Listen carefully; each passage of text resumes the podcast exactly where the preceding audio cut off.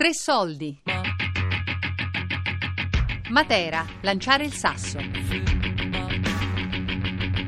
Di Daria Corrias e Jonathan Zenti. Io parto in Australia perché in famiglia a Matera noi siamo in dieci e siamo assai. E cosa porti via dall'Italia tu?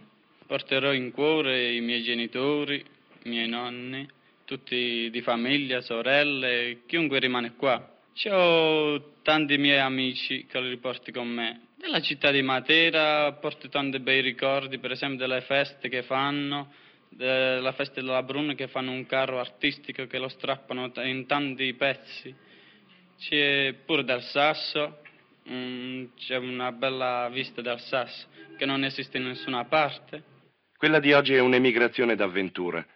E in Lucania dicono che lo zingaro è come la nuvola. Quando si ferma, piange.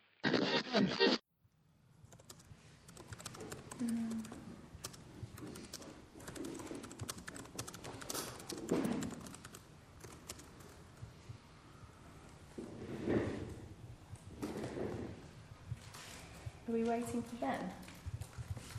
Shall we just not? Shall we just start because I need to Yeah, get going yeah.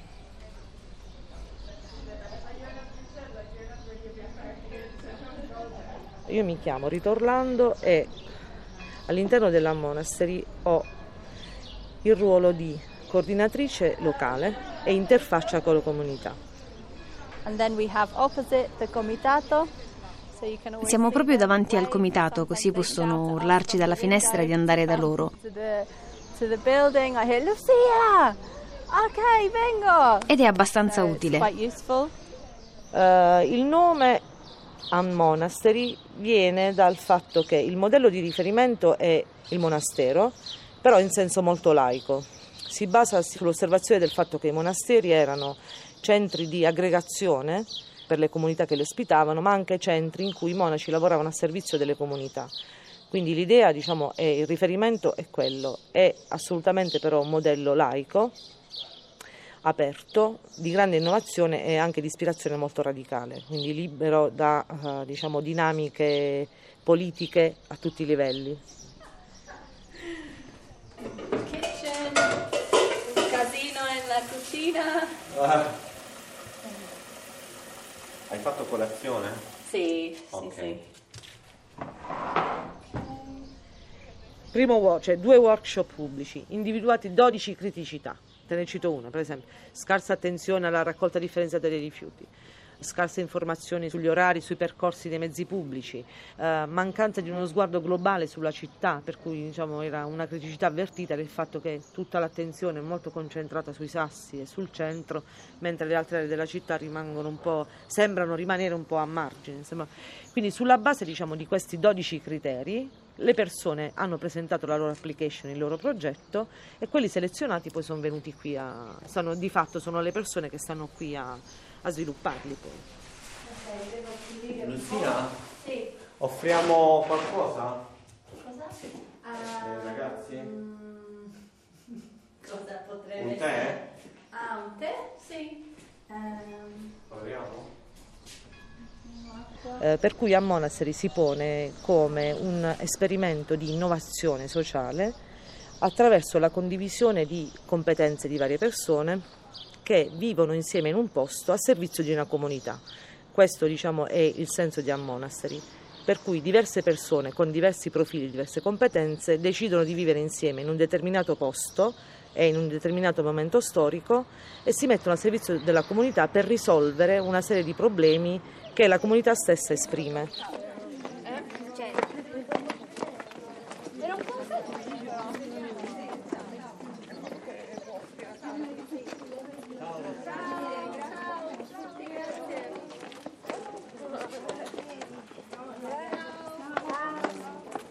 Allora, il Monastery ha preso ufficialmente il via il primo febbraio 2014 e ha visto diverse persone arrivare in diversi momenti.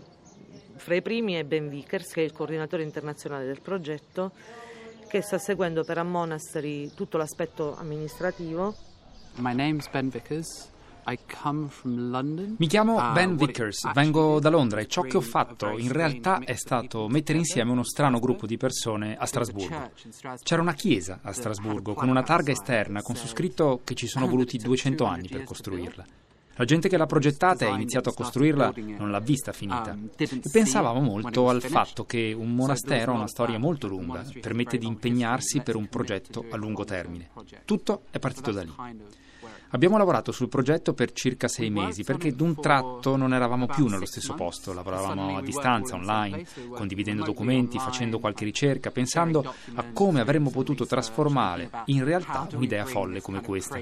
Non abbiamo capito subito perché il Comitato per Matera 2019 avesse detto sì alla nostra proposta. Poi, venendo a Matera, abbiamo capito perché. Ci hanno detto che questo era un progetto che volevano veramente fare, perché in realtà la storia di Matera è profondamente legata al monachesimo. Se pensiamo al tema della candidatura Futuri remoti, ha perfettamente senso dire vogliamo costruire monasteri con una cultura hacker. Quindi Ben è qui dall'inizio. Un altro che è qui dall'inizio, quindi da gennaio, è Bembo Davis, che è un canadese trapiantato in Norvegia. Um, yes, my name is Bembo Davies. Mi chiamo Bembo Davis, è un nome difficile. Sono canadese ma vivo in Norvegia da 30 anni. In radio non si può vedere, ma sono la persona più vecchia qui e questo significa che ho una qualche capacità di separare la visione di quello che stiamo facendo da quello che pensiamo di fare e che potremmo fare. Il poco che faccio qui è che sono colui che preserva l'idea di un monastery. C'è questo libro degli errori. e il libro degli errori è stato fatto per fare in modo che quello che abbiamo fatto qui potesse in qualche modo essere dato ad altri non monaci come fonte di studio. Non è un manuale, ma un libro di storie, sarebbe utile leggerlo per le persone, anche per chi vive qui ora. Infatti le sto mettendo in un blog. Ho scritto queste storie che semplicemente prendono frammenti di quello che facciamo qui o che pensiamo di fare, la vita di tutti i giorni, a volte passi importanti, ma a volte problemi più banali, in modo da documentare tutto quanto. Questa è una parte del progetto, in modo da poterci replicare da qualche altra parte. Uh, poi c'è Mark Schneider, che è un ingegnere um, informatico francese. Allora, qui abbiamo fatto eh, un orto idroponico, Fun- funziona con una soluzione eh, nutritiva per far crescere le piante. Un orto idroponico si può installare in città, è questo che è molto interessante con eh, poco spazio, perché qui abbiamo cioè, tre, tre piani abbiamo aggiunto un sistema di monitoraggio per sapere ad esempio se l'acqua, se la pompa che fa circolare l'acqua funziona. Abbiamo anche un sensore per sapere il livello del, dell'acqua nel serbatoio e anche un sensore di pH che è molto importante sapere il livello di pH per sapere se, se tutto è a posto per, per l'orto.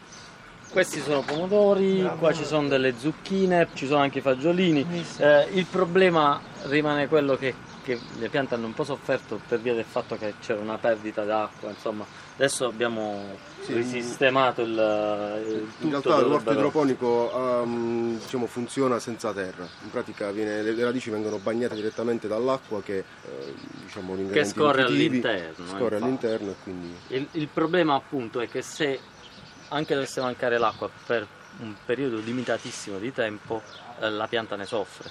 Quindi eh, oggi l'esperimento è con una soluzione fisiologica in un box, domani, proprio perché questa città è fondata su un sistema di raccolta delle acque, poi magari diamo un'occhiata lì alla cisterna, eh, potremmo pensare di ricominciare a raccogliere l'acqua delle cisterne e uh, riutilizzare questi, quest'acqua per poter uh, diciamo, coltivare in una maniera fra virgolette più sostenibile E poi soprattutto è al passo con i tempi, nel senso che questo sistema ti avvisa se qualcosa non va, quindi ti arriva l'email sul cellulare o controlli dal cellulare quali sono i valori del pH, quali sono i valori dell'acqua, eh, eccetera, eccetera. Adesso potete vederlo direttamente di qui, dal, dallo schermino.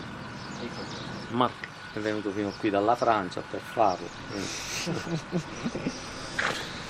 Uh, un'altra persona che è venuta qui all'inizio, è stata un paio di settimane, è andata via e poi è ritornata, è Katalin Hausel ed è arrivata alla Monastery con un progetto molto interessante che si chiama Unguide, quindi la non guida. Um, Mi chiamo Katalin Hausel, sono ungherese, originaria dell'Ungheria e al momento vivo in Svizzera, ma ho vissuto in molti altri posti.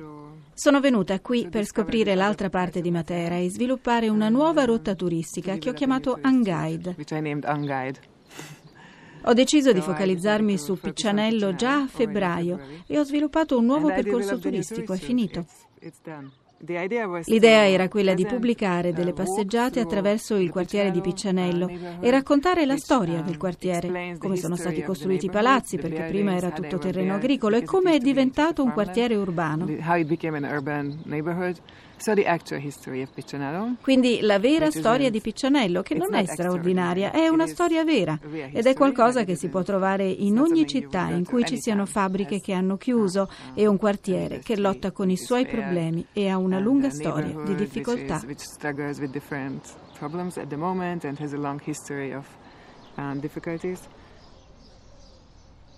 C'è l'idea che eh, diciamo, anche una volta andati via di qua si possa continuare a supportare delle iniziative che hanno preso piede qui alla Monastery, che quindi sarebbe un peccato veramente insomma, lasciare andare così semplicemente perché non, le persone non sono più fisicamente qui. Quindi diciamo, il lavoro online assume veramente un'importanza notevole perché a quel punto permette veramente di accorciare le distanze, di azzerarle perché poi le cose si possono fare anche non stando fisicamente nello stesso posto. Uh, so my name is Lucia Keister. Uh, Mi chiamo Lucia Keistor e il mio progetto um, qui si chiama Strolling Through Piccianello. So una passeggiata per Piccianello. And then we can go upstairs. E ora possiamo andare di sopra. Per farlo dobbiamo uscire dall'edificio, cosa molto piacevole perché su c'è la zona notte e questo significa che l'area per lavorare e quella per dormire sono separate.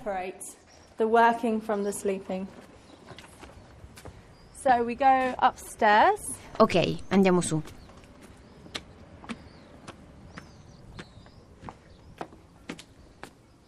And upstairs we have su abbiamo quattro grandi stanze. Magari finiamo di visitare le camere da letto e poi andiamo in giardino. Um, Questa è la campana. E noi la suoniamo. Io non la suono, ma qualcuno la suona tutte le mattine alle sette, va in ogni stanza e sveglia tutti.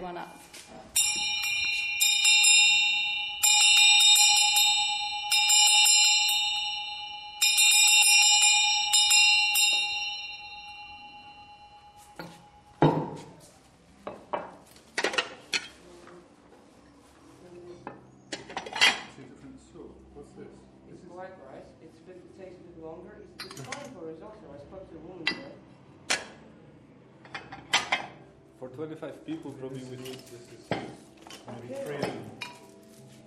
I think um, Penso che ci siano due cose che aiutano sul serio a vivere e a lavorare insieme.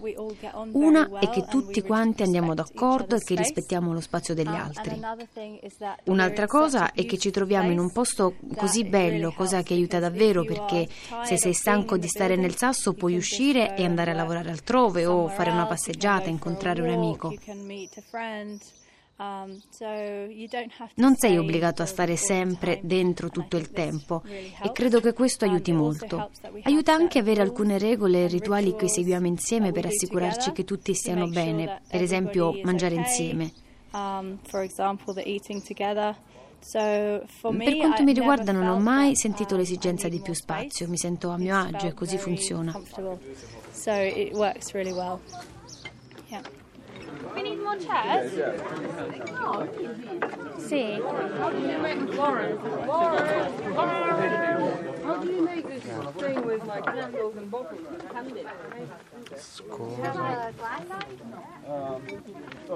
Matera, lanciare il sasso. Di Daria Corrias e Jonathan Zenti. Tre soldi, chiocciolarai.it. Podcast su radio3.rai.it.